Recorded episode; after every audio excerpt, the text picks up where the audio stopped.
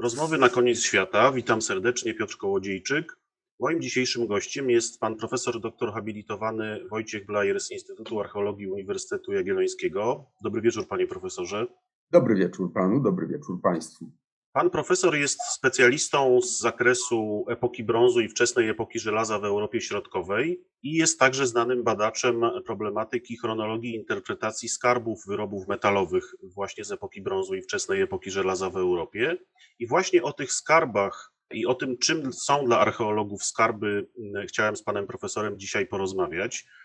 Panie profesorze, słowo skarb no, jest znane każdemu od dziecka. Moja e, dziewięcioletnia córka bez przerwy szuka skarbów, ukrywa skarby, ale chyba archeolodzy trochę inaczej to słowo postrzegają i rozumieją, i no, ma ono dla nas znacznie poważniejszą wagę, prawda? Znacznie większą wagę niż, niż tak w, w takim potocznym języku. Tak jest, tak możemy powiedzieć. Czym zatem dla archeologa jest skarb? Co ten termin w archeologii oznacza? Z historii archeologii już stu kilkudziesięcioletniej można by przytaczać różne przykłady, różne sytuacje, ale chyba w pewnym uproszczeniu można powiedzieć, że skarb dla archeologa to jest znalezisko gromadne, a więc zawierające no, co najmniej dwa przedmioty, które z jakiegoś powodu zostały ukryte czy pozostawione w ziemi albo w innym środowisku.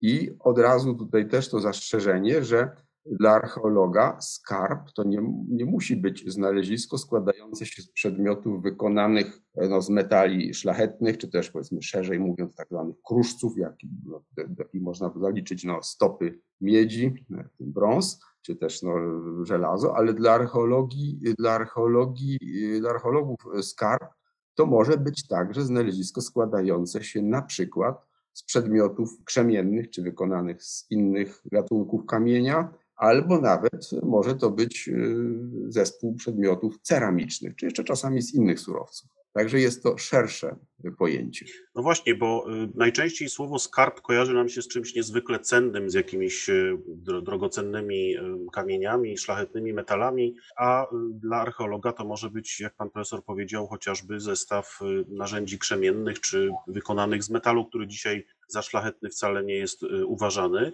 A czy y, skarby są y, odkrywane zawsze przypadkowo, gdzieś ukryte w lesie, w, w, w jakichś takich miejscach, powiedzmy, od, oddalonych od ludzkich osiedli, czy też archeolodzy w trakcie regularnych badań archeologicznych odnajdują tego typu, tego typu znaleziska?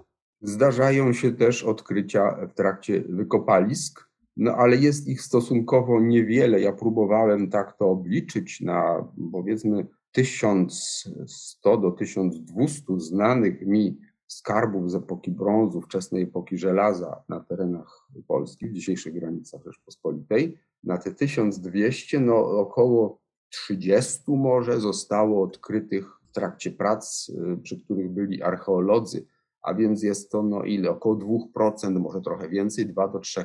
Niedawno czytałem artykuł dotyczący e, skarbów też brązowych z epoki brązu e, z Holandii i tam była mowa o 5, zdaje się, procentach skarbów odkrytych no, przy udziale archeologa. A więc w takiej sytuacji, kiedy można było, kiedy możemy liczyć, że zostały dokonane no, różne obserwacje, spostrzeżenia, których przypadkowy znalazca z reguły jednak, czy bardzo często, nie, nie potrafi przeprowadzić, nie wie o tym, albo już stan prac, zaawansowanie jakichś robót ziemnych, przy których taki e, zespół, taki skarb został odkryty, zaawansowanie jest już takie, że jakiegoś tam, prawda, pierwotnego układu czy innych obserwacji nie można dokonać. Wykopaliska dają nam tą i obecność archeologa daje nam tego rodzaju szanse. Te dane wskazują na to, panie profesorze, że y, zdecydowana większość tych y, zespołów, które nazywamy skarbami, była ukrywana w takich miejscach, które miały być niedostępne, niełatwe do znalezienia, poza osadami ludzkimi, poza tymi miejscami, gdzie ten y, ukrywający skarb na co dzień się przemieszczał. E, czy to znaczy, że e, te przedmioty, które szczególnie w epoce brązu i wczesnej epoce żelaza z jakichś powodów ukrywano, były cenne? Co my wiemy o tych, e, o tych ludziach, którzy te skarby ukrywali i o ich motywacjach? Dlaczego to robili? Dlaczego w takich miejscach, które no zapewne miały nie być do znalezienia dla innych niepowołanych osób niż ten właściciel ukrywano? Czy one miały jakąś specjalną wartość, pełniły jakąś funkcję, czy był to rodzaj ukrycia tego, co dla, dla tej osoby było najcenniejsze z powodu jakiegoś zagrożenia? W tym pytaniu poruszył pan doktor wiele różnych, przynajmniej kilka różnych problemów dotyczących badań nad skarbami. No, nie powiem, że uchylił pan pokrywy z takiej puszki, puszki Pandory, tak? Bo jest to jednak problem interpretacji skarbów, a więc próby wyjaśnienia, dlaczego te przedmioty były gromadzone, ale przede wszystkim dlaczego pozostały w ziemi do naszych czasów, do XIX, XX, XXI wieku, to jest sprawa właśnie y, trudna i powiadam dyskutowana od co najmniej stu kilkudziesięciu lat. I tutaj y, przy tych zagadnieniach interpretacji skarbów y, wchodzą w grę różne czynniki. Po pierwsze, nie, nie, musimy pamiętać o tym, że bardzo dużą rolę odgrywa podejście badacza, podejście archeologa, prehistoryka, który y, ten problem studiuje. Od jego przygotowania zawodowego, od jego wiedzy nie tylko na temat y, archeologii szeroko rozumianej, ale też na temat ludzkich zachowań y, w ogóle, które czasami znamy o wiele lepiej są prawda, przedstawione bliżej w rozmaitego rodzaju źródłach historycznych albo w obserwacjach etnologicznych, które do swoich studiów wykorzystują antropolodzy kulturowi. Więc od tego może też może zależeć sposób podejścia do tego zjawiska skarbów, do tej grupy źródeł archeologicznych. Niekiedy też pewne no, osobiste jakieś powiedzmy cechy, osobiste zapatrywania autorów też odgrywają rolę. Ale jeśli weźmiemy takie, mm, znaczy autorów, autorów tych prawda, studiów, archeologów uczestniczących w takich badaniach, jeśli spróbujemy wziąć tutaj pod uwagę takie aspekty, które są, albo przynajmniej wydają się nam być bardziej obiektywne, a więc które no, każdy właściwie może zaobserwować bardziej czy mniej precyzyjnie, no to są, są, są tutaj pewne, jakby to powiedzieć, cechy tych skarbów, które pozwalają nam wypowiadać się na temat tego, dlaczego takie zespoły no, na pewno wartościowych przedmiotów zostały ukryte. I można powiedzieć, że jest kilka takich głównych podejść do tego problemu interpretacji skarbów. Jedna, jedno spojrzenie, powiedzmy jedna taka perspektywa, wiązka pewnych spojrzeń, bo tu mogą być różne szczegółowe sprawy, sprawy brane pod uwagę, to jest y, postrzeganie skarbów i próba ich wyjaśniania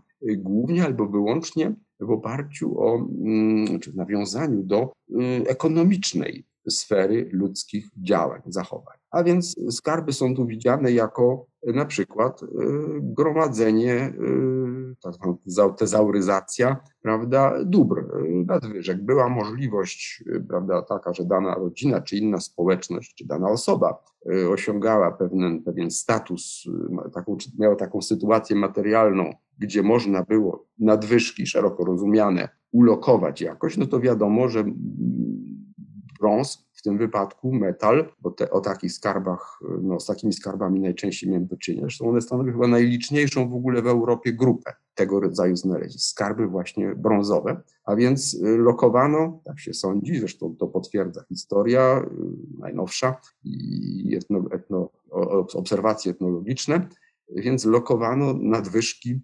materiale, który był trwały i z pewnego powodu szczególnie cenny, a więc w wyrobach metalowych. Czyli to było to, co my nazwalibyśmy dzisiaj trzymaniem pieniędzy w skarpecie, tak? Tak jest, coś takiego, coś takiego, tak, tak. Czy tak za socjalizmu, prawda, było, że lokowano w dolarach czy w złocie, no prawda, tak. i dało się uzyskać y, jakieś nadwyżki, więc szukano takiej bardziej no, trwałej, stabilnej formy tezauryzacji tych dóbr.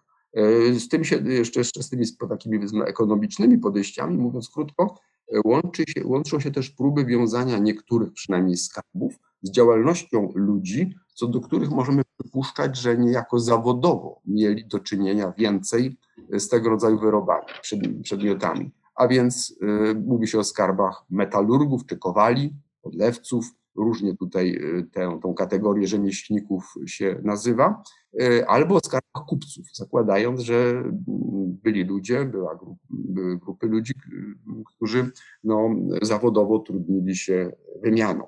Inne podejście mówi, że przynajmniej część skarbów pozostała w ziemi wskutek, no, mówiąc ogólnie, niepokojów politycznych. Mogły to być właśnie takie rutynowo ukrywane skarby przydomowe, o takie właśnie gromadzenie nadwyżek w szufladzie pod bielizną czy w skarpecie, a więc y, właściciele tych ukrytych dóbr, ukrytych z zamiarem powtórnego wydobycia w wypadku potrzeby, nie mogli już do tego wrócić wskutek jakichś no, tragicznych zaszłości. E, specjalną grupę miałyby tu stanowić takie skarby, które zostały ukryte dopiero w obliczu no, bliskiego niebezpieczeństwa, najazdu, właśnie jakichś walk i też potem e, właściciele z różnych powodów nie mogli do tych dóbr wrócić. A więc takie spojrzenie też bywa brane pod uwagę. I wreszcie trzeci, można powiedzieć, główny sposób patrzenia na skarby, który chyba w ostatnich dziesięcioleciach ma najwięcej zwolenników, to jest traktowanie skarbów perspektywie duchowej sfery kultury ludzkiej. A więc przypuszcza się, że znaczna część skarbów mogła trafić do ziemi czy do środowiska wodnego, o tym też jeszcze może za chwilkę, e, no, z powodów związanych z duchową sferą kultury, a więc zachowania ogólnie mówiąc religijne, determinowane religijną sferą ludzkiej kultury, a szczególnie bierze się tu pod uwagę dary dla bóstw i dary dla zmarłych. A więc tego rodzaju przyczyny są na ogół brane pod uwagę. Jeszcze pewna ciekawa sytuacja e, wiąże się z tym patrzeniem na skarby jako na przypuszczalne przejawy e, właśnie zachowań religijnych. Wspomniał tu pan doktor, zresztą to jest nasze takie skojarzenie. Skarb to coś cennego, coś, co prawdopodobnie było ukryte. Otóż jest możliwe, że część tych skarbów była pozostawiana, zakładając, że były rzeczywiście składane jako ofiary, tak roboczo to nazwę. Tu można, specjalista od prawda, historii religii może by to bardziej precyzyjnie nazwał. Część tych skarbów mogła być składana nie w sposób ukryty, a w sposób, no powiedzmy, jawny, wręcz ostentacyjny.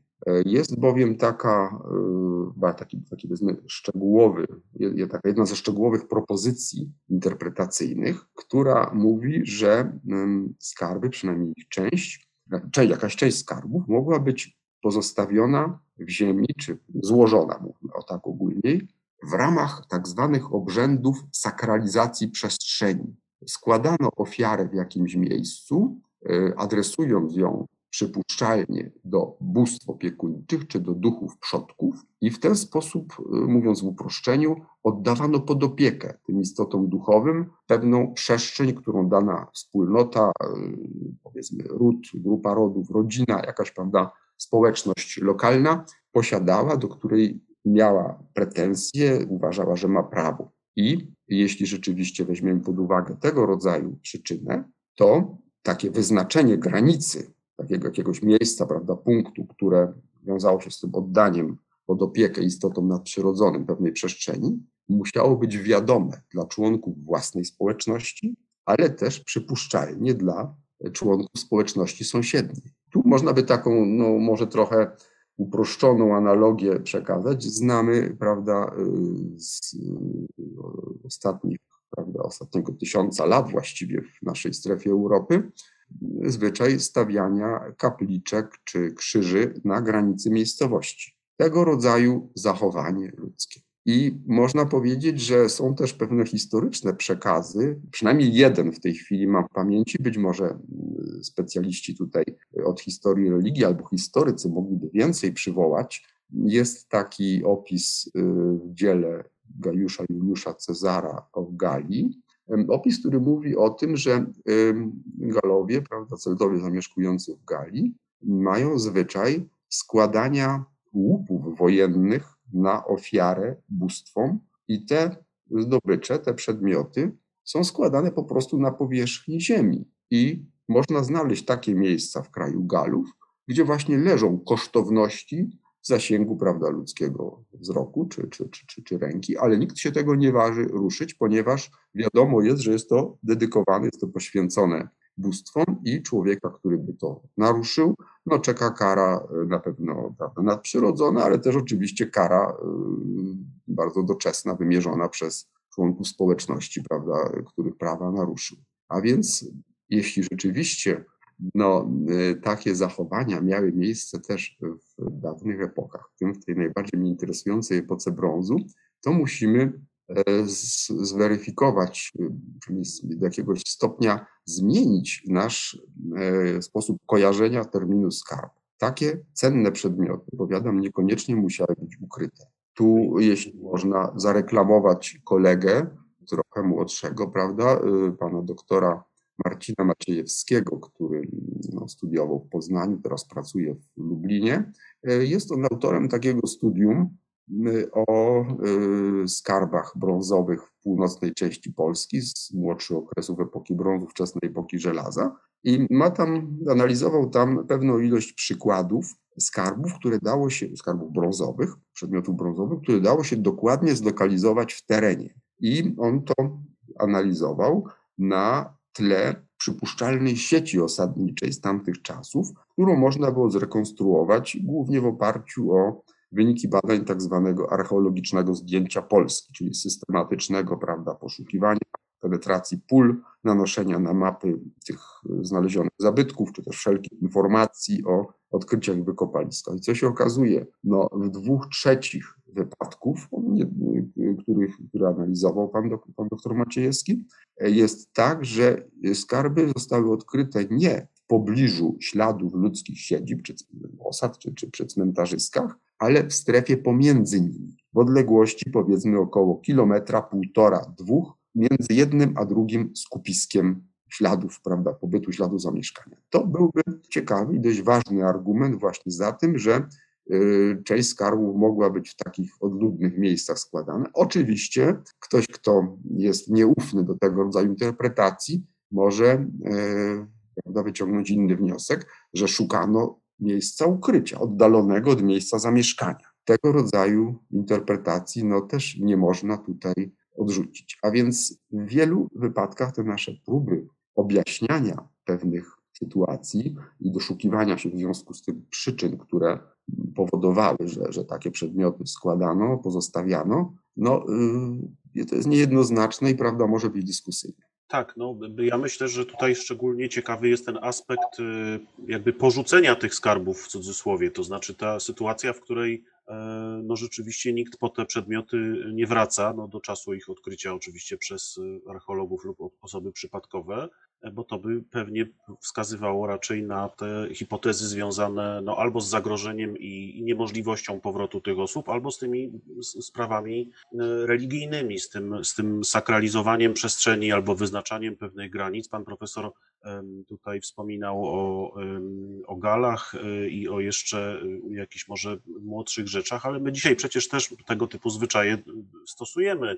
Od kamienia węgielnego zaczynając, pod budowę różnych rzeczy, po wyznaczanie granic też przez i, i, i pewnych stref funkcjonowania jakiejś określonej grupy czy społeczności. A jak, panie profesorze, do tego wszystkiego miałyby się kwestie przedmiotów czy skarbów znalezionych w wodzie, w zbiornikach wodnych? E, bo tutaj chyba trudno byłoby doszukiwać się e, no, chęci powrotu po, po ten skarb w znacznie lepszych warunkach można by go ukryć, jeśli by się chciało po niego wrócić. Natomiast pewnie bardziej właśnie trzeba by się skłaniać przy tych znaleziskach wodnych, czy, czy bagiennych, czy torfowych, do tych spraw związanych właśnie z religią, z wierzeniami.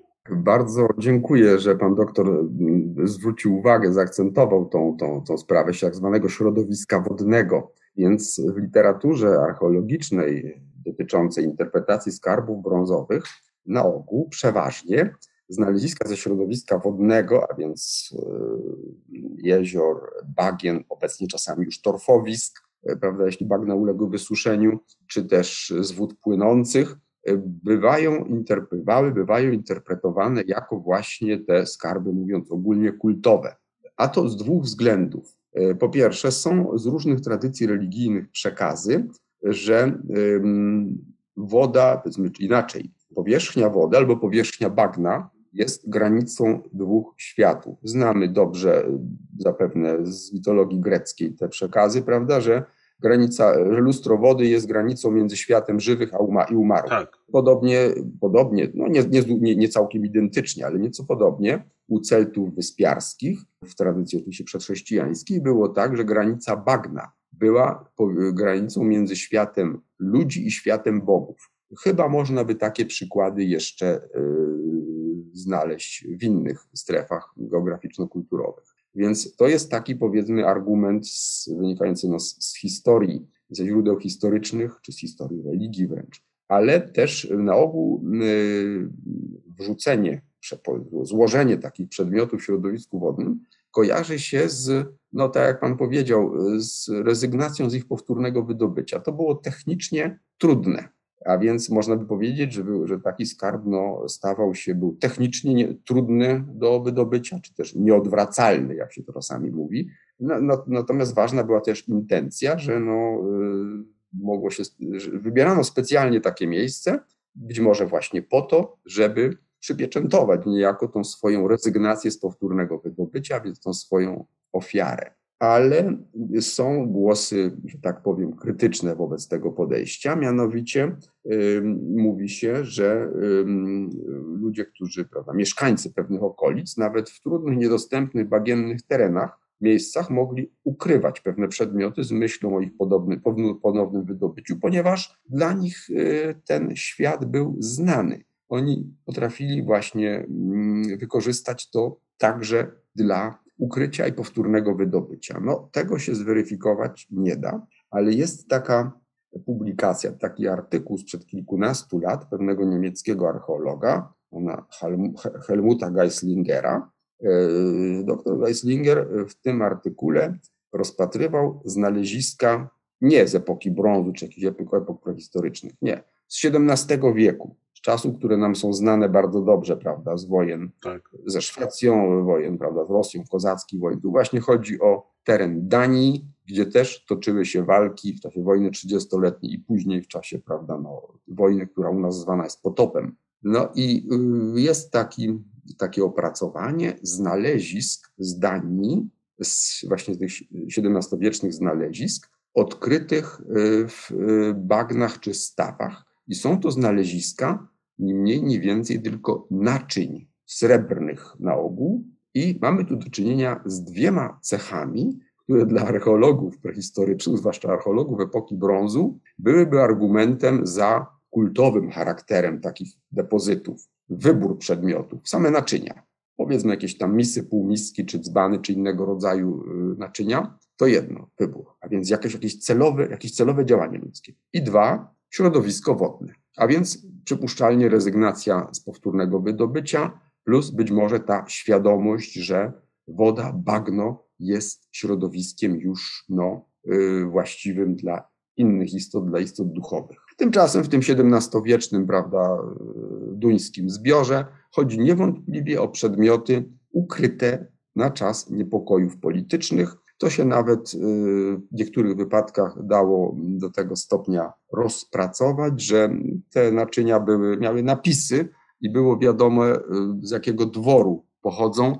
konkretnie z jaką rodziną są związane. I, I można było nawet z konkretnym zagrożeniem, konkretnymi właśnie walkami w danym miejscu taki y, depozyt, taki skarb związać. A więc powiadam, zewnętrzne cechy które by nas, archeologów prehistorycznych, zajmujących się epoką brązu, upoważniały do, no może nie całkowitej pewności, ale silnego przekonania, prawdopodobieństwa, że byłyby to skarby kultowe. Tymczasem wcale nie byłyby to skarby, no, używając tych takich, no, powiedzmy, teoretycznych, takich, takich hasłowych określeń, skarby okresu niepokojów politycznych. A czy to nie jest, panie profesorze, tak, że my trochę próbujemy tak sobie wszystko szufladkować i klasyfikować, a tak naprawdę, tak się teraz nad tym zacząłem zastanawiać, a tak naprawdę wszystkie te hipotezy, wszystkie te pomysły na to, jak, jak dlaczego skarby mogły być ukrywane, mogą być prawdziwe, bo w jednym miejscu mogło być przyczyną jakieś zagrożenie, w innym sprawy kultowe, w jeszcze innym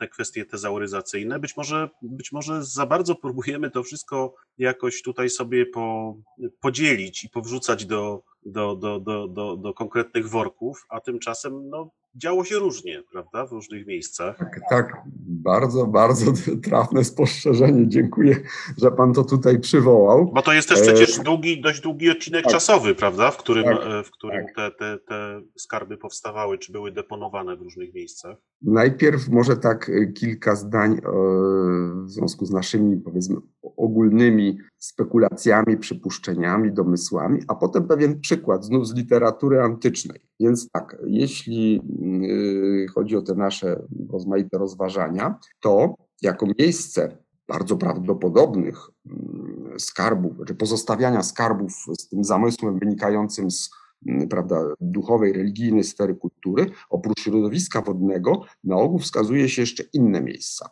Szczyty wzniesień i y, wielkie głębie w pewnych częściach Europy, nie tylko, jest to, bywają takie prawda, naturalne miejsca. Bo jak wiadomo, szczyty y, wzgórz y, są siedzibą, czy, są, czy to bóstw, prawda, czy miejscem takim szczególnego, szczególnie predysponowanym do spotkania człowieka z istotą du- duchową. A więc to jest, prawda, argument, który mm, trzeba traktować poważnie. Z drugiej strony wiadomo, jeśli się ukryje jakiś przedmiot czy przedmioty miejscu tak charakterystycznym jak wierzchołek wzniesienia albo jakiś wielki głaz, to jest to miejsce, które nie tylko samemu łatwo zapamiętać, ale można też opisać komuś innemu i wskazać, prawda, e, że może tam znaleźć, dotrzeć do tego właśnie ukrytego dobra, skoro ten, który sam to zrobił, już nie może z jakiego czy innego powodu. A więc charakterystyczne miejsce z jednej strony mogło być wybierane dlatego, że właśnie no, wiadomo było w przekonaniu ludzi jakiegoś czasu tam mieszkających, że y, tutaj to jest miejsce właściwe dla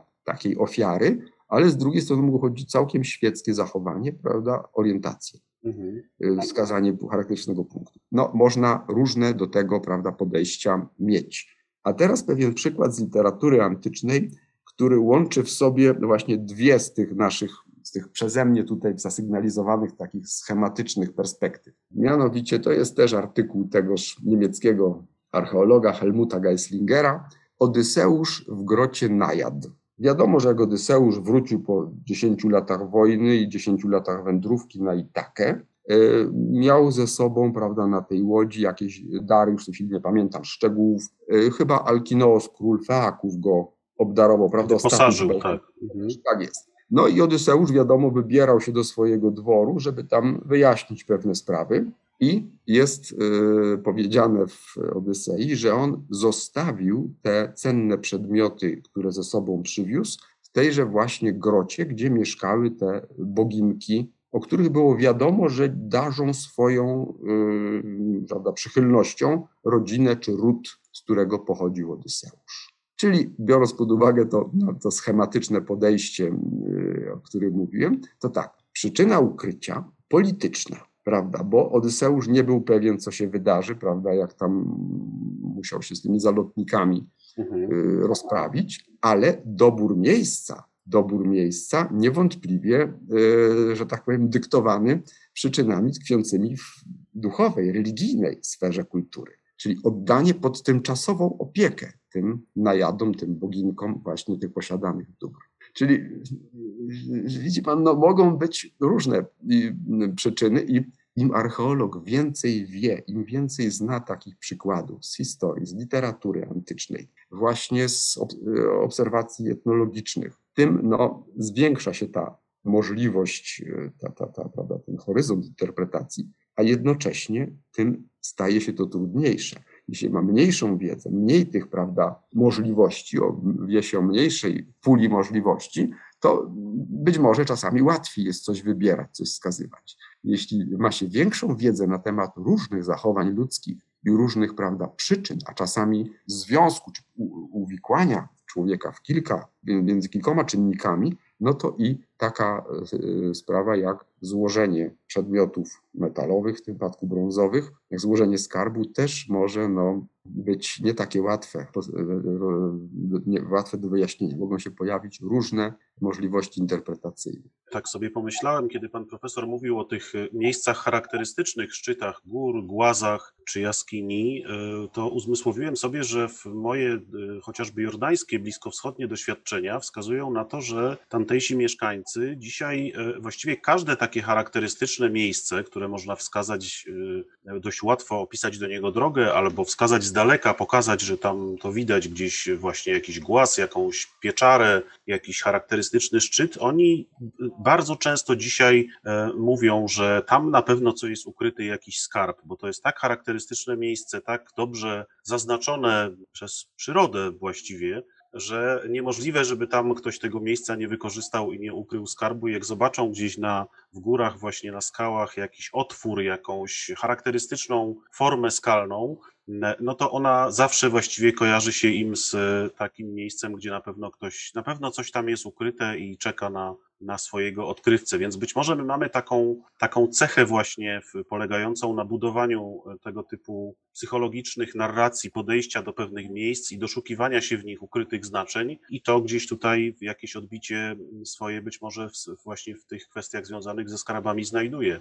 A chciałem jeszcze zapytać pana profesora o kwestię zwią związaną z ewentualnym kolekcjonerstwem. Ostatnio rozmawiałem z jednym z naszych kolegów na temat historii kolekcjonerstwa i on zwrócił mi uwagę na to, że psychologia współczesna uważa, że chęć do gromadzenia, zbierania różnych przedmiotów, które wcale nie muszą być wartościowe mm, w sposób uniwersalny, mogą tylko być wartością dla tej osoby, która je zbiera, no jest jakąś immanentną cechą naszej e, psychiki i że właściwie najstarsze elementy związane z kolekcjonerstwem, czy ślady kolekcjonerstwa już w czasach epoki kamienia są zauważalne i dostrzegalne. Czy czy bierze się w badaniach nad skarbami pod uwagę taką koncepcję, że po prostu były to jakieś kolekcje zbieranych przedmiotów, dlatego że ktoś z jakiegoś powodu uważał je za ważne, być może piękne, być może oddające jakieś, jakieś, e, jakieś właśnie zjawiska, które dla tej konkretnej osoby były ważne? Czy tego typu interpretacje są brane w ogóle pod uwagę? Nie przypominam sobie w tej chwili, żebym się zetknął, czytał o, o takich, o takich właśnie próbach objaśniania pewnych, pewnych no, znalezisk gromadnych i raczej no, to nie jest przywoływane. Nie wiem, może, może, może też pisano o tym gdzieś, ale nie przypominam sobie w tej chwili, powiadam, żebym e, z takimi opiniami się spotkał. Natomiast czasami same skarby, e, sama zawartość skarbu, e, no, może budzić podobne skojarzenia.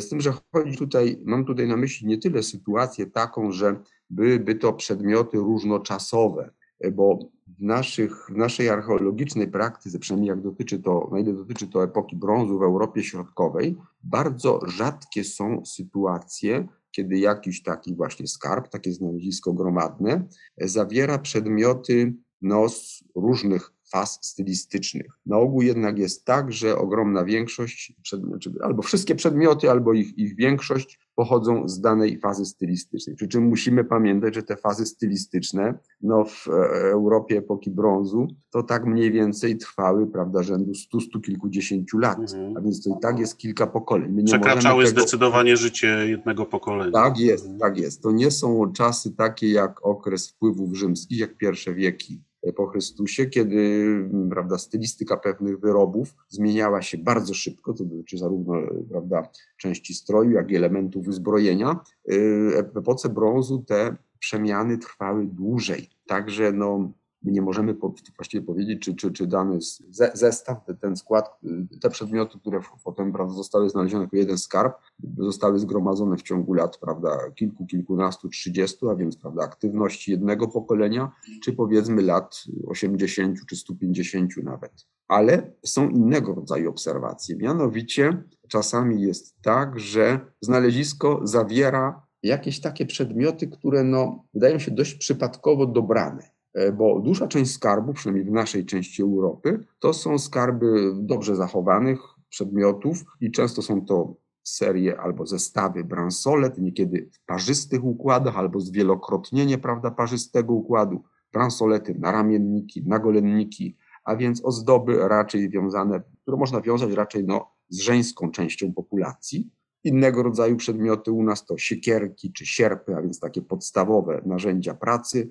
Rzadsze są elementy uzbrojenia, ale są, prawda, jak miecze, groty włóczni, czy w niektórych okresach sztylety yy, albo czekany, prawda, topory bojowe. Natomiast czasami jest tak, że nie ma może tego wiele, ale jest, jest tak, że znajduje się jakiś taki zbiór jakichś takich drobnych przedmiotów, które no nie bardzo wiadomo, jak, jaki miałyby ze sobą związek. E, na przykład skarb zawierający kilka czy kilkanaście szpil różnych typów, szpil brązowych. Oczywiście nie są to małe szpilki, są to szpile długości no, kilkanaście, kilkunastu centymetrów, prawda, które stanowiły istotną część stroju. I, I tutaj właśnie się może pojawiać skojarzenie z kolekcją, z jakimś takim zbiorem, bo, bo no, y, od, odbiega to od takich y, no, zestawów, które się spotyka najczęściej. Mamy też do czynienia, ale to nie w epoce brązu, z pewnymi ewidentnymi sytuacjami. Jest, ten słyn, jest to słynne znalezisko no już sprzed chyba trzech czy czterech dekad y, z Pomorza Wschodniego z Łubiany, o ile dobrze, nie, nie przekręcimy nazwę miejscowości, gdzie e, znaleziono zestaw przedmiotów, które prawdopodobnie zostały e, wyrabowane z grobów, ale to z okresu rzymskiego. To już, to już prawda, jest znacznie późniejszy czas. Z, takim, z czymś takim się trzeba też pewnie liczyć e, w odniesieniu do epoki brązu.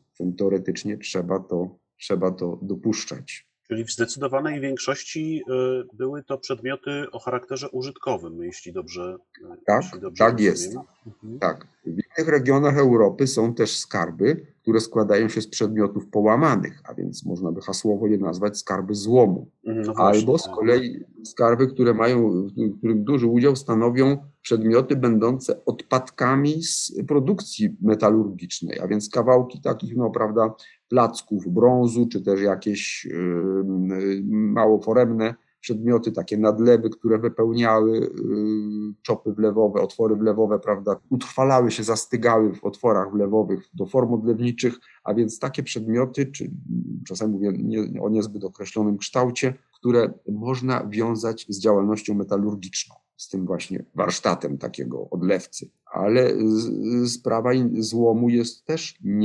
niejednoznaczna.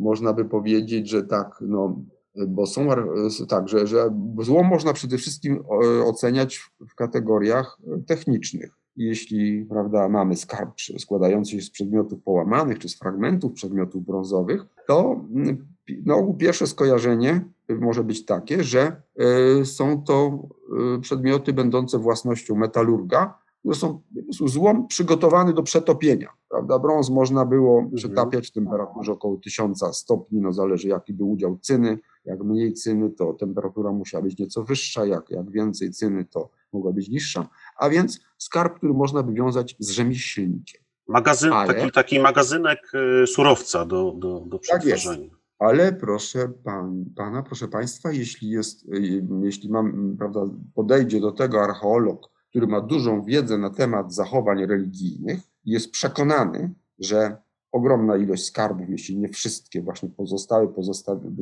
pozostały, w jakimś miejscu, ponieważ wyłożono je na ofiarę takim czy innym istotom duchowym, z takiego czy innego szczegółowego powodu, to e, może twierdzić, że chodzi tu o przedmioty, które zostały zniszczone po to, żeby no, zmienić ich sposób istnienia, że mogło to się wiązać z tak zwanymi rytuałami, czy rytuałami, czy obrzędami przejścia. Mówiąc niezbyt precyzyjnie, ale w sposób, który może się dobrze zapamięta, należało przedmiot zabić, żeby on, prawda, zmienić, jego, jego pierwotną postać, uszkodzić, zniszczyć, żeby on mógł przejść na przykład ze zmarłym i służyć zmarłemu na innym świecie, albo żeby mógł trafić do bóstw, y, które oczekiwały od człowieka takiego czy innego daru, albo których człowiek chciał prawda, zyskać taką czy inną łaskę, taką czy, inną przychylność. A więc e, rodzaj prawda, specjalnego materiału, że tak powiem, przygotowanego na ofiarę. Ale jest jeszcze inne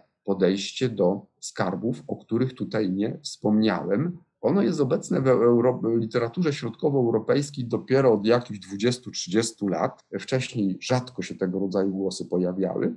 Na, na ten temat nasz, na, na, najwcześniej zaczęli pisać chyba anglosasi. Mianowicie zwraca się uwagę, że niektóre skarby mogły, mie, mogły mieć związek z, nazwijmy to, taką społeczną sferą kultury. E, zwraca się uwagę na to, że brąz jako, jako substancja, nie, nie, tylko, że mógł mieć pewne sakralne cechy, że mógł być w jakimś kontekście prawda, nadprzyrodzonym postrzegany ze względu na sposób jego otrzymywania, na możliwość prawda, zmiany stanu istnienia, na e, skojarzenie z ogniem, słońcem, ale też e, same te przedmioty są niezwykle efektowne. To wiemy o tym. Brąz, prawda, czysty brąz, świeży brąz My go znajdujemy dzisiaj na ogół, prawda, pokryty patyną, są zielone czy brunatno-zielone te przedmioty, ale taki brąz jest bardzo efektowny i on bardzo przypomina złoto.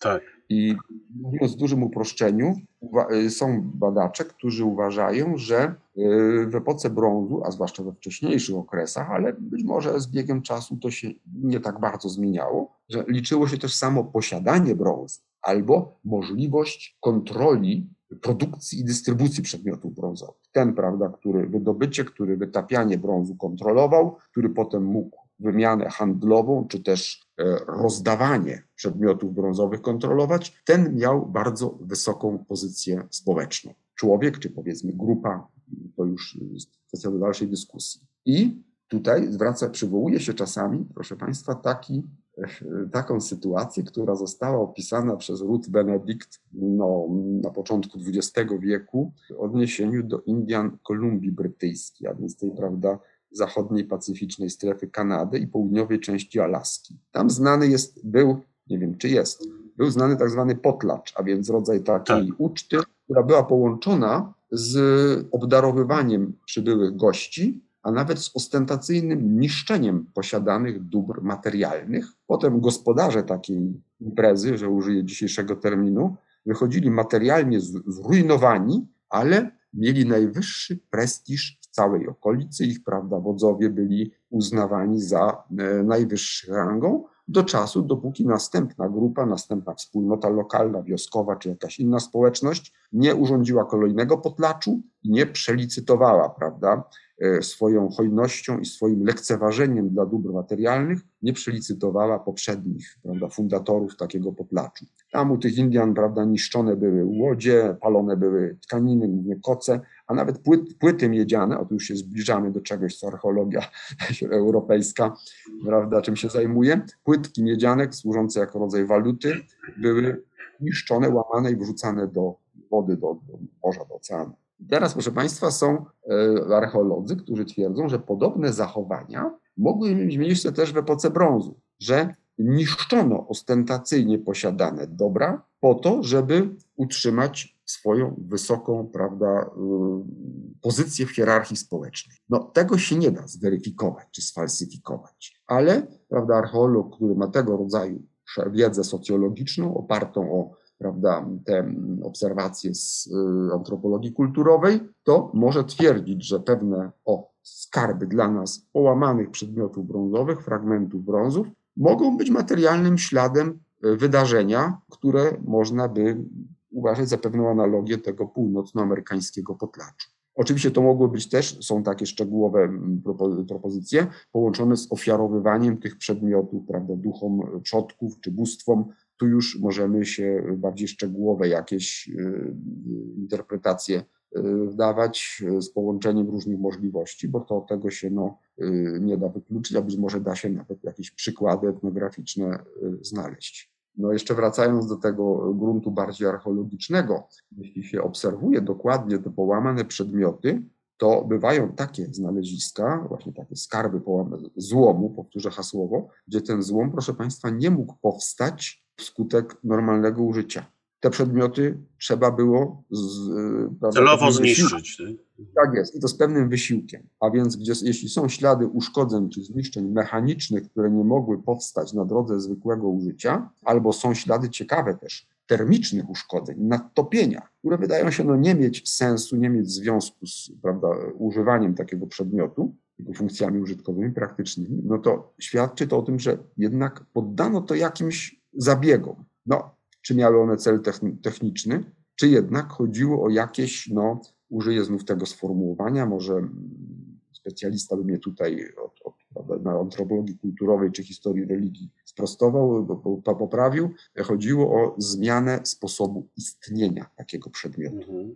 Takie skojarzenie, prawda, przy tych pewnych rodzajach uszkodzeń mechanicznych czy termicznych może się nasuwać. A więc, no, powiadam, dużo zależy od wiedzy i od nastawienia badacza. E, dużo zależy właśnie też od pewnych cech skarbów, jakimi są prawda, ich skład, miejsce ukrycia, sposób potraktowania i coś, co najrzadziej obserwujemy, sposób ułożenia. To jest coś, co prawda, jesteśmy w stanie w trakcie wykopalisk zaobserwować. Jeśli idą prace budowlane i maszyna prawda, narusza tak. jakiś właśnie taki skład, albo narzędzie, prawda, masz, e, dawniej pług, teraz e, no też, prawda, inaczej dzisiaj pracują, narzędzie rolnicze narusza takie przedmioty, no to ich pierwotnego układu raczej już nie można zrekonstruować. Ale jeśli się obserwuje, że na przykład siekierki są wbite w krąg, oszcza siekier, prawda, tworzą koło, albo że są ułożone, tworząc krąg, e, a jeszcze w środku tego kręgu inne przedmioty się znajdują. Albo jeśli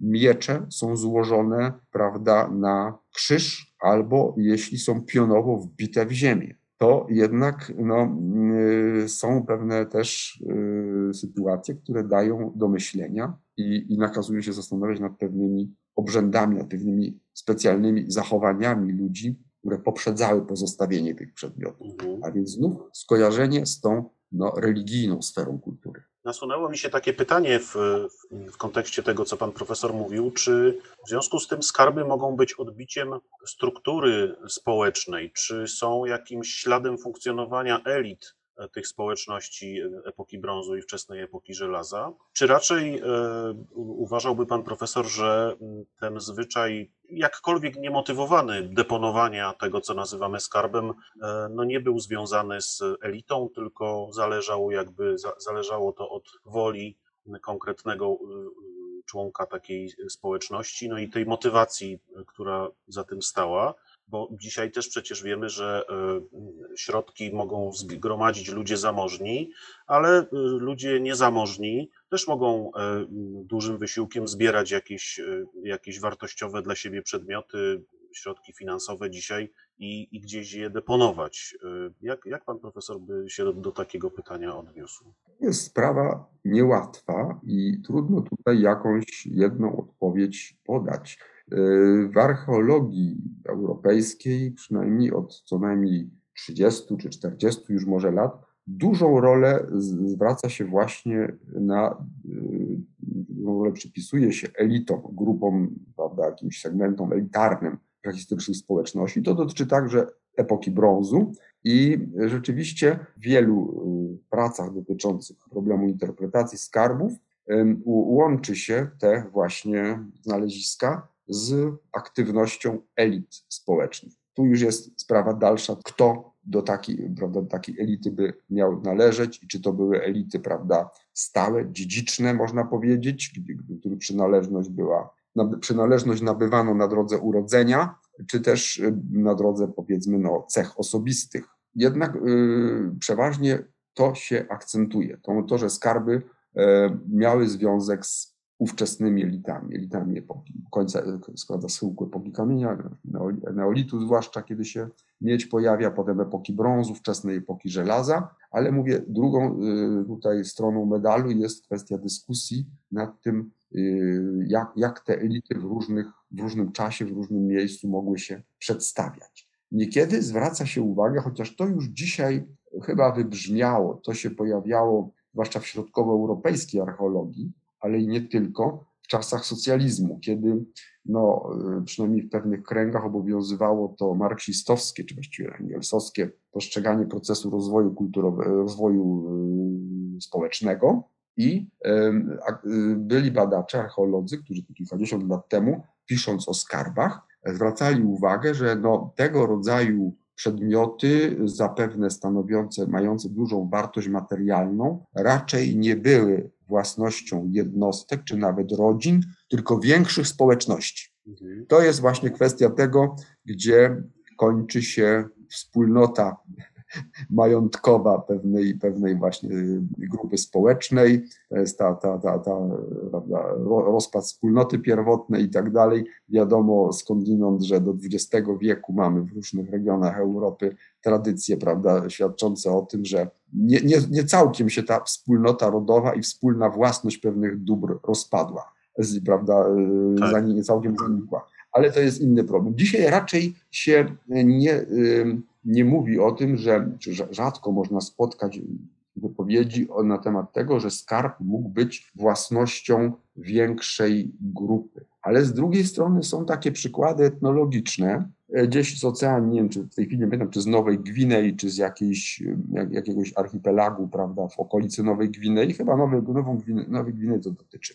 Pogrzeb, grzebanie zmarłego, członka społeczności, mężczyzny chyba w tym wypadku, i e, uczestnicy obrzędu pogrzebowego, rzeklibyśmy żałobnicy, składają zmarłemu przedmioty, chyba tam chodziło o siekierki kamienne, ale składają nie w grobie, tylko w innym miejscu. I mamy piękny skarb kilkunastu kamiennych siekier. E, my byśmy się zastanawiali, mając kamienne czy brązowe siekiery, prawda, u nas, czy jest to związane z jakimś no, rzemieślnikiem, kupcem, bo tego rodzaju skojarzenia są naj, naj, chyba pierwsze, ale być może, proszę Państwa, mamy do czynienia z taką ofiarą dla zmarłego, niekoniecznie umieszczoną w grobie, ale w innym miejscu i ofiarą nie pochodzącą od jego najbliższej rodziny, czy też powiedzmy spadkobierców, a od członków yy, prawda, lokalnej tej społeczności, która brała udział w pogrzebie, na takiej czy innej zasadzie ci, a nie inni uczestniczyli i każdy prawda, od siebie coś złożył.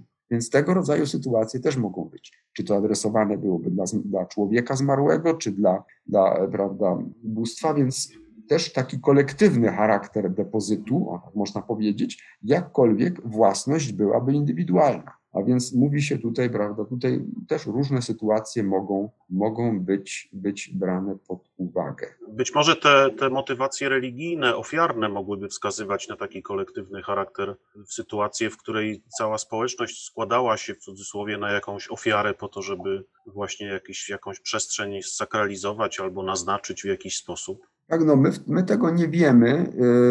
Y, raczej y, spotkać się można w literaturze z wypowiedziami, że to o tym, inaczej, rozstrzygający głos miały tutaj elity, a więc te mhm. rodziny no czy rody, które miały, które prawda, z takiego czy innego powodu miały tą wysoką rangę społeczną i u których to się wiązało z tą kontrolą nad, nad produkcją, nad dystrybucją przedmiotów metalowych. Nawet jest taki pogląd wyrażany też w 80. czy 90. latach przez Christiana Christiansena, duńskiego archeologa, który pracował przez wiele lat w Szwecji. On uważał, że, no nie wiem czy nadal uważa, ale w niektórych swoich pracach pisał o tym, że mogło być tak w społecznościach epoki brązu, że te właśnie rodziny czy rody należące do elit składały pewne ofiary, czy to dla zmarłych przodków, może heroizowanych, to jest też prawda kwestia ciekawa, heroizacja, potem deifikacja przodka, czy, czy, czy, czy bóstwom. W każdym razie składały ze swoich dóbr, bo ich było na to stać, ale czynili to ci ludzie, czy te, te właśnie grupy, w imieniu szerszej społeczności, prawda, jakiejś całej tam grupy związanych rodów, czy plemienia, jakiego byśmy tutaj nie, nie, użyli terminu, i E, profesor Christiansen, który no, reprezentował, chyba reprezentuje takie marksistowskie poniekąd podejście do też właśnie tych procesów dziejowych, uważał, że w ten sposób te grupy elitarne, występując, prawda, inaczej składając swoje dobra materialne w imieniu szerszej wspólnoty, zapewniały sobie też dalszy prestiż i powodowały e, umocnienie wspólnoty między tymi właśnie bogatszymi, którzy w imieniu uboższych, że hasłowo powiem, prawda, prosili przodków czy bóstwa o pomoc, o opiekę i zapobiegało to e, ewentualnym, prawda, e, konfliktom społecznym, kiedy, gdzie ci biedniejsi mogliby, prawda, ubożsi o niższej, e, niższym statusie materialnym, pewnie też no, mniej w jakiś sposób znaczące społeczności, mogliby, prawda, skierować się przeciwko tym grupom elit, elity przez to swoje zachowanie religijne, ale prawda, nazwijmy to, była to, było to takie utylitarne wykorzystanie właśnie tej, tej, tych, tych e, zachowań religijnych. Przez to elity swoją pozycję utrzymywały, jednocześnie zabezpieczały, nazwijmy to, się przed konfliktami społecznymi. A więc raczej, raczej powiadam, można spotkać głosy o działaniach elit niż o działaniach wspólnot, które łączyły się, żeby jakąś prawda, ofiarę złożyć z takich właśnie małych cząsteczek, którą my potem obserwujemy jako skarb kilkudziesięciu, czasami nawet paruset przedmiotów lub ich fragmentów. Przypomniał mi się rysunek jednego z polskich e, satyryków, rysowników, e, na którym grupa takich pradziejowo wyglądających ludzi stoi nad e, takim dołem, dziurą w ziemi. Jeden z nich mówi: Słuchajcie, każdy niech przyniesie coś z domu, najlepiej po babci, wrzucimy do tej dziury, zakopiemy i niech się archeolodzy za tysiąc lat martwią. No i my się martwimy właśnie niestety tymi problemami. Chciałem jeszcze pana profesora zapytać o kwestie badań specjalistycznych i analiz tych przedmiotów, które w ramach skarbów są odnajdywane. Czy takie badania się prowadzi e, i czy one coś nam mówią o właśnie o źródłach e, surowców, z których te przedmioty wykonywano, o ich pochodzeniu, o tym, że one mogły gdzieś na, na drodze jakiejś wymiany handlowej się przemieszczać po, po, po jakichś dużych odcinkach Europy? Czy tego typu analizy i badania są, są prowadzone? tak są prowadzone. Wygląda na to, że w ostatnich latach coraz intensywniej, coraz większa, że tak powiem, część nowych odkryć, także sporo starych, są takim analizom poddawane i przede wszystkim dowiadujemy się na temat no, umiejętności technicznych tych ludzi. Chociaż czasami no, też nie potrafimy tego jeszcze całkowicie zinterpretować, czy powiedzmy odpowiednio zinterpretować. Jednak tutaj jestem no, pełen optymizmu i uważam, że współpraca archeologów z specjalistami, metalurgami y, y, przyniesie, przyniesie prędzej czy później y, jeszcze bardziej konkretne rezultaty. A więc tam jest niewątpliwy postęp w, naszej, w naszym poznawaniu wiedzy technicznej tych ludzi. Ale jest też druga sprawa, którą Pan poruszył, możliwość wskazywania źródeł regionów, z których pochodzi, e, e, pochodził metal, e, więc dawniej, kilka, już jest od, od, od co najmniej 50 lat, czyli 60-70 lat temu, zaczęły się takie projekty badawcze, które miały na celu stwierdzenie tak zwanych pierwiastków śladowych, badanie pierwiastków śladowych, więc tych niewielkich domieszek, mniejszych od 1%, prawda? Takich metali jak przede wszystkim arsen, antymon, nikiel, ale też złoto, srebro, e, mangan, ołów, e, chrom, cynk. E, to się w różnych szkołach brało kilka, czasami kilkanaście tych pierwiastków. I na podstawie tych domieszek i ich proporcji, nie tyle ilości, co proporcji między nimi, próbowano wskazywać regiony, z których mogła pochodzić ruda, z których, mogła, gdzie mogli, mogła być wydobywana ruda, skąd mógł pochodzić metal. To się jednak okazało zawodne. Wygląda to, że archeolodzy mieli zbyt optymistyczne, trochę naiwne oczekiwania, ponieważ no, jest wiele, wiele, nazwijmy to, przeszkód, wiele takich filtrów, które powodują, że y, nie można tego tak, w rzadkich tylko wypadkach można wskazać rzeczywiście konkretny region, a niemniej wypracowano tak zwane grupy surowcowe i dla części nich, y, dla części tych grup surowcowych można bardziej czy mniej dokładnie wskazać region ich pochodzenia. Y, w ostatnich dekadach prowadzone są badania pod kątem izotopów ołowiu, które występują w określonych proporcjach i te proporcje między izotopami ołowiu mają być, zdaniem specjalistów, o wiele bardziej charakterystyczne dla różnych miejsc występowania ród miedzi i to ciągle się rozwija. Wygląda na to, że to jest bardziej taka no, przyszłościowa e, tutaj e, sprawa. Wiemy coś w związku z tymi badaniami na temat pochodzenia tych e, przedmiotów. Mam na myśli to, czy one były specjalnie wytwarzane, czy wiemy, czy domyślamy się, czy one były specjalnie wytwarzane właśnie w, w takich celach, na przykład religijnych, tezauryzacyjnych, czy były to przedmioty, które używano na co dzień, a w pewnym momencie gdzieś tam je zbierano y, i, i ukrywano? Czy tego typu można pokusić się o tego typu e, konstatacje? Są takie obserwacje, które rzeczywiście no, nakazują się poważnie zastanawiać nad tym, czy jakaś część przedmiotów nie była wykonywana po to, żeby je złożyć do ziemi, czy, czy w innym środowisku. Pytanie, czy jako ofiarę, czy, czy, czy jako, czy w ramach ostentacyjnego pozbywania się bogactwa, a może w połączeniu, prawda, kiedy tam przedstawiciele elit składali prawda, ostentacyjnie ofiary ze swoich, jak już wspomniałem, według niektórych koncepcji e, posiadanych dóbr, żeby prawda, no, tak instrumentalnie wykorzystując religię utrzymać, utrzymać wysoki prestiż. Ale mamy, naprawdę jest taka sytuacja w Europie Zachodniej, głównie na terenie dzisiejszej Francji, pod koniec epoki brązu, no gdzieś powiedzmy lata mniej więcej 800 właściwie nie, to już troszkę wcześniej, powiedzmy X wiek, 1000 do jakieś 700 przed Chrystusem, kiedy pojawia się duża ilość siekierek brązowych, głównie konstrukcji z tak zwaną tulejką, które mają wysoki procent ołowiu, do 40% ołowiu. No i pytanie, czy siekiera, która ma wysoki procent ołowiu, spełniała swoją rolę jako narzędzie, podstawowe narzędzie do, do obróbki drewna. Raczej dość Niektórzy w to wątpią. Tak że to jednak było, było za miękkie, to nie był odpowiedni stop dla wytworzenia, wytwarzania właśnie narzędzi czy, czy okazjonalnej broni.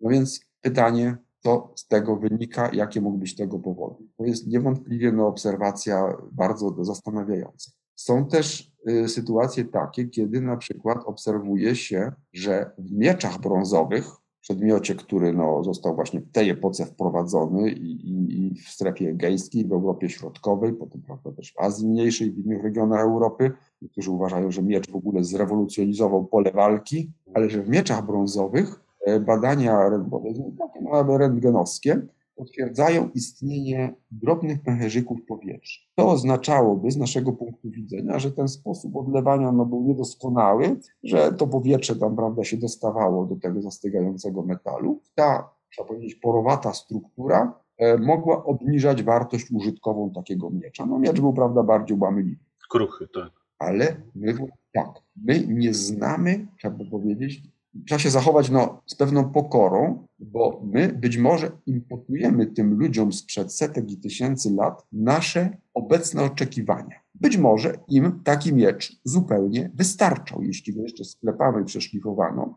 Może był zupełnie skuteczny w ręku wprawnego wojownika w stosunku do prawda, spotkania z innym podobnie uzbrojonym wojownikiem albo wojownikiem uzbrojonym no, tylko w oszczep, czy w maczugę, czy w coś innego.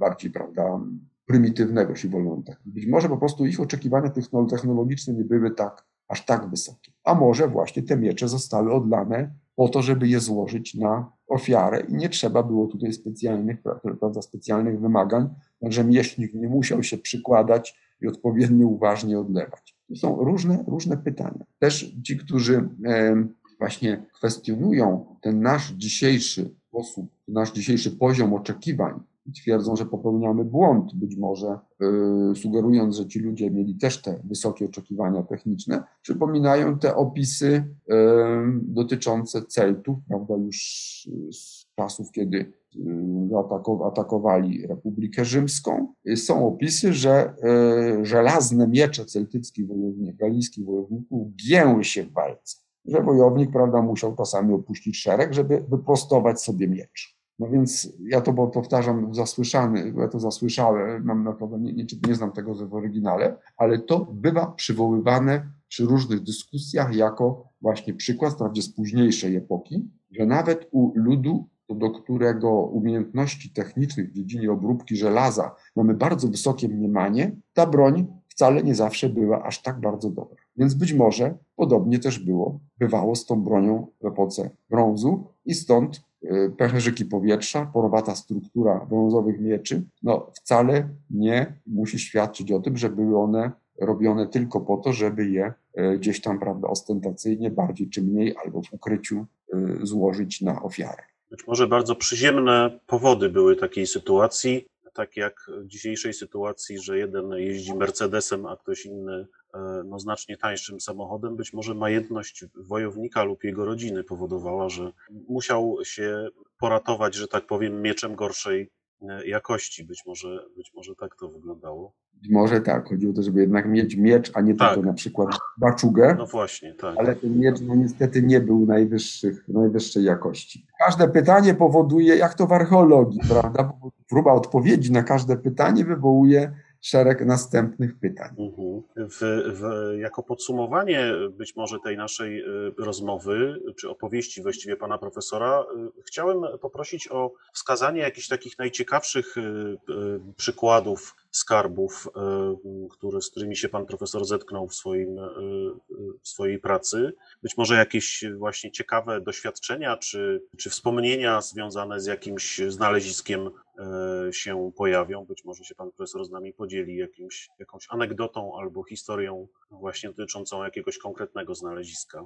No, nie wiem, czy tutaj stanę na wysokości zadania. Skarby z epoki brązu przynajmniej w naszej części Europy, no nie są, przynajmniej moim zdaniem, bo mam trochę wypaczoną perspektywę, nie są zbyt efektowne, czy tym bardziej spektakularne, tak jak bywają nie, niektóre no, stanowiska ofiarne, zwłaszcza, bo to trudno mówić o jednym skarbie, prawda, jak ten północnoeuropejski Torsberg czy, czy Nydam, E, w Danii, prawda, w północnych, Niemczech, w północnych Niemczech, gdzie prawda, są te z okresu epoki żelaza przez czasami setki lat użytkowane stanowiska ofiarne chyba. Tam się znajduje prawda, dziesiątki, setki y, różnych egzemplarzy. Skarby brązowe no, nie są u nas aż tak efektowne, zresztą chyba naj, największe, najbogatsze depozyty, no ale to jest nie, nie, nie u nas, to są w Siedmiogrodzie, gdzie w jednym skarbie może być kilka tysięcy przedmiotów o łącznej wadze e, kilkuset kilogramów. Takie są w Rumunii.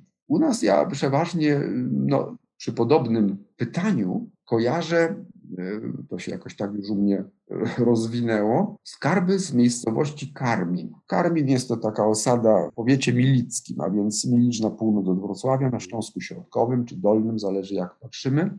I tam na przełomie XIX-XX wieku zostały odkryte trzy skarby brązowe z tego samego czasu, no, piąty okres epoki brązu, jak to by się nazywało, czy gdzieś mniej więcej wieki IX, może częściowo ósmy przed Chrystusem i te skarby zostały odkryte w naczyniach glinianych w odległości około 300 metrów jeden od drugiego. Nie ma tam śladów osiedli, ani nie ma śladów e, cmentarzysk. Wygląda na to, że w czasach no, prehistorycznych, w tej epoce brązu, nie był to bliski związek prawda, z miejscem zamieszkania czy grzebania zmarłych. Mają one nieco podobny skład, taki mieszany, tam są i ozdoby, i narzędzia. I proszę Państwa, parę lat temu E, został odkryty czwarty skarb w tym miejscu. Teraz koledzy z Wrocławskiego Ośrodka Archeologicznego e, opracowali ten nowy skarb, e, prawda, zebrali dane na temat tych wcześniejszych znalezisk, one uległy częściowemu rozproszeniu przez te ponad 100 lat. Nie wszystkie są we Wrocławiu czy też w innych muzeach uchwytne. Niemniej jest to ciekawe, ciekawa sprawa, że jest pewna no, strefa, powiedzielibyśmy, gdzie, na,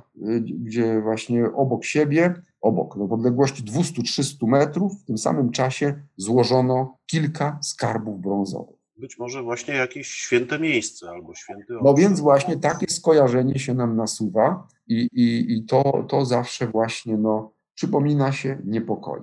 A jeśli chodzi o moje takie bardziej, pokoi daje do myślenia, a jeśli chodzi o moje takie bardziej no, osobiste jakieś yy, wspomnienie, to yy, chyba muszę powiedzieć, że najbardziej na mnie robią wrażenie takie znaleziska, które jeszcze nie zostały opublikowane. Coś, co widzę jako no, jeden z pierwszych, e, niekoniecznie ja to potem będę prawda, opisywał, rysował, publikował, mogą to robić prawda, inni koledzy z tam, prawda, innych instytucji, innych ośrodków, ale y, dla mnie szczególnie jakoś tak no, wzruszające jest, tak to nazwałbym, zobaczenie takiego skarbu niedawno odkrytego, o którym jeszcze no niewiele wiadomo. Być może już nawet w internecie są jakieś zdjęcia czy prawda, komunikaty, ale jeszcze to nie zostało przez specjalistów na tyle, na ile możemy, y, dogłębnie opisane, przeanalizowane i opublikowane. Właśnie tak, to, to kontakt z takim skarbem, z takim nowym jest dla mnie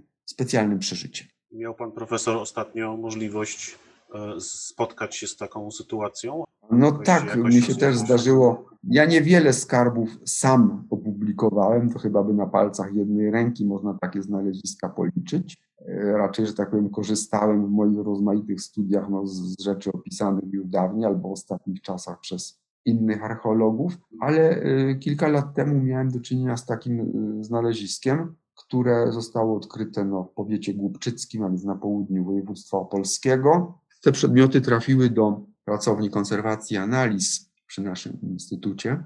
No i pokazano mi te zabytki. E, pan Marcin Wiborski, który tę pracę prowadził, pokazał mi to, a ja skontaktowałem się z, właśnie z um, Urzędem Konserwatorskim Opolu i uzyskałem zgodę na opracowanie tego skarbu. On się składa z kilku bransolet, siekierki brązowej, małego brązowego naczynia, takiej czarki z uchem i brązowej kolistej tarczki ozdoba rzędu końskiego, trudno powiedzieć, 8 czy 9 przedmiotów. I, i właśnie tutaj yy, no, tak, tak mnie ten skarb uradował, jak go zobaczyłem, że chociaż miałem no, inne zobowiązania, inne tak zwane sprawy na głowie, zdecydowałem się poprosić yy, odpowiednie władze, czyli w tym wypadku Urząd Konserwatorski yy, w Opolu o zgodę na opublikowanie tego, opracowanie i opublikowanie tego skarbu. Skarb ten w ubiegłym roku, czy już dwa lata temu, trafił do naj, najlepszego, prawda,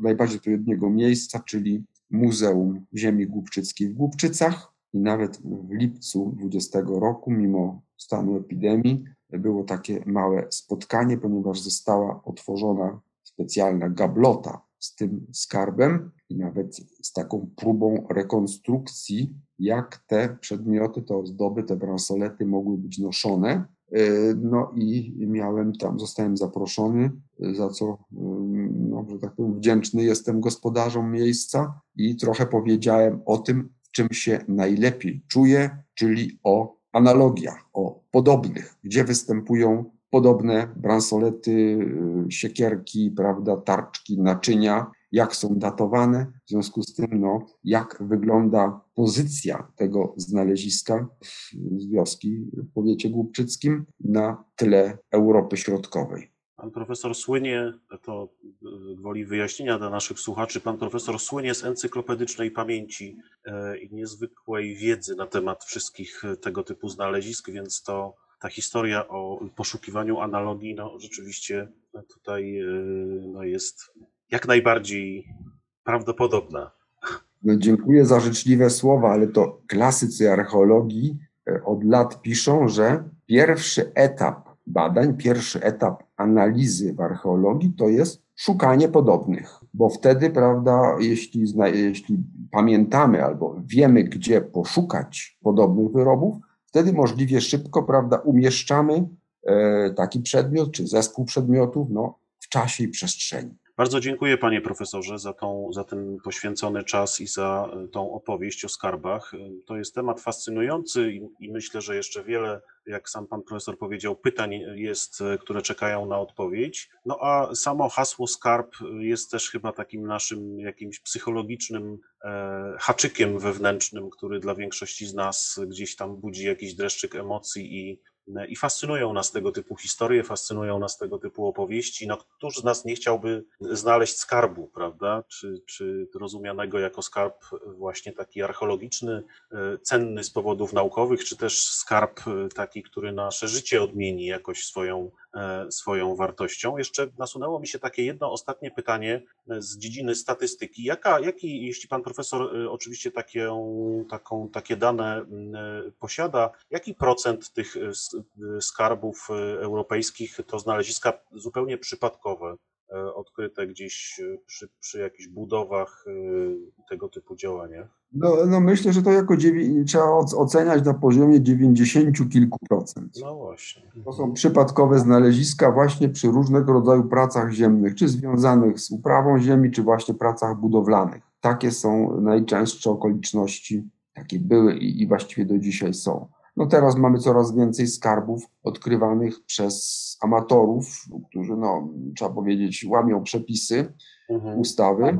E, jeśli sami bez zgody, bez zawiadomienia służb konserwatorskich, bez zgody wyruszają e, w teren i, i wydobywają nawet, no, czyli dobrze, jeśli potem zgłoszą, e, to jest, to jest cenne, bo to jak skarb ulegnie rozproszeniu, no to już jego wartość naukowa tak prawda, staje się znikoma. Ale są też tacy, nazwijmy to, poszukiwacze, amatorzy archeologii, którzy działają y, w kontakcie z y, specjalistami. I teraz taki przykład był sprzed chyba dwóch lat y, pod Sanokiem, gdzie pan, który penetrował w lesie pewne strefy właśnie z wykrywaczem, y, od, odpowiedni sygnał otrzymał i coś tam zaczął odkrywać, ale momentalnie jak zobaczył, że- jest to przedmiot brązowy, są to przedmioty brązowe, prawda, zielona patyna, sole miedzi, przerwał to, zawiadomił archeologa.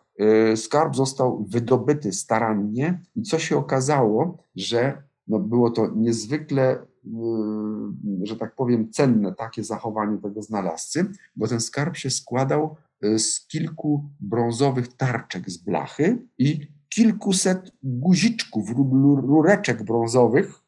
To wszystko stanowiło prawdopodobnie elementy jakiejś coli czy jakiegoś, jakieś no, przed- przedmioty naszywane na odzież, trudno powiedzieć. Gdyby to zostało wydobyte tak w terenie, w lesie, no to y, część z tego by zapewne uległa jakiemuś zniszczeniu, zagubieniu. A tak to archeolog z Muzeum y, w Sanoku, pan dr Piotr Kotowicz, przez wiele tygodni pracowicie, warstwa po warstwie, zdejmował te blaszki brązowe i mógł to wszystko dokładnie opisać, zadokumentować, prawda, sfotografować i przede wszystkim no, uniknęło się, y, czy zminimalizowało się w tym wypadku y, to jak i dalsze zniszczenie mechaniczne, prawda, rozdrobnienie Tak. tych, tych niewielkich w tym wypadku przedmiotów. I na koniec możemy wystosować apel do wszystkich, którzy tego typu działalność prowadzą, żeby, e, no jeśli już nie mogą się powstrzymać i muszą z wykrywaczem chodzić, to żeby przynajmniej zachowali się w sposób odpowiedzialny, jeśli coś takiego zaobserwują czy znajdą, bo to rzeczywiście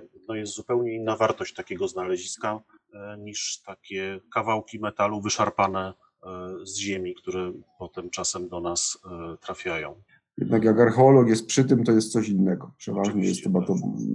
jest możliwość dokonania wielu, wielu obserwacji. Bardzo dziękuję panie profesorze jeszcze raz. No i y, życzę zdrowia i siły do dalszej pracy, bo jak sam pan profesor mówił, y, tych pytań jeszcze jest wiele i trzeba na nie odpowiedzieć, więc, więc dużo pracy przed, Dziękuję. przed panem profesorem jako specjalistą właśnie y, zajmującym się problematyką skarbów. Dziękuję bardzo. Dziękuję też za życzenia, ale powiem, że no nie jestem, jeśli chodzi o polskich archeologów, całkiem osamotniony. Jest też kilkoro młodszych kolegów, którzy się tymi sprawami, no może nie w pełnym, jak to się mówi, full time, nawet w pełnym wymiarze czasu, ale też zajmują i bardzo mnie to cieszy. Dziękuję jeszcze raz. Do widzenia. Dziękuję, do widzenia.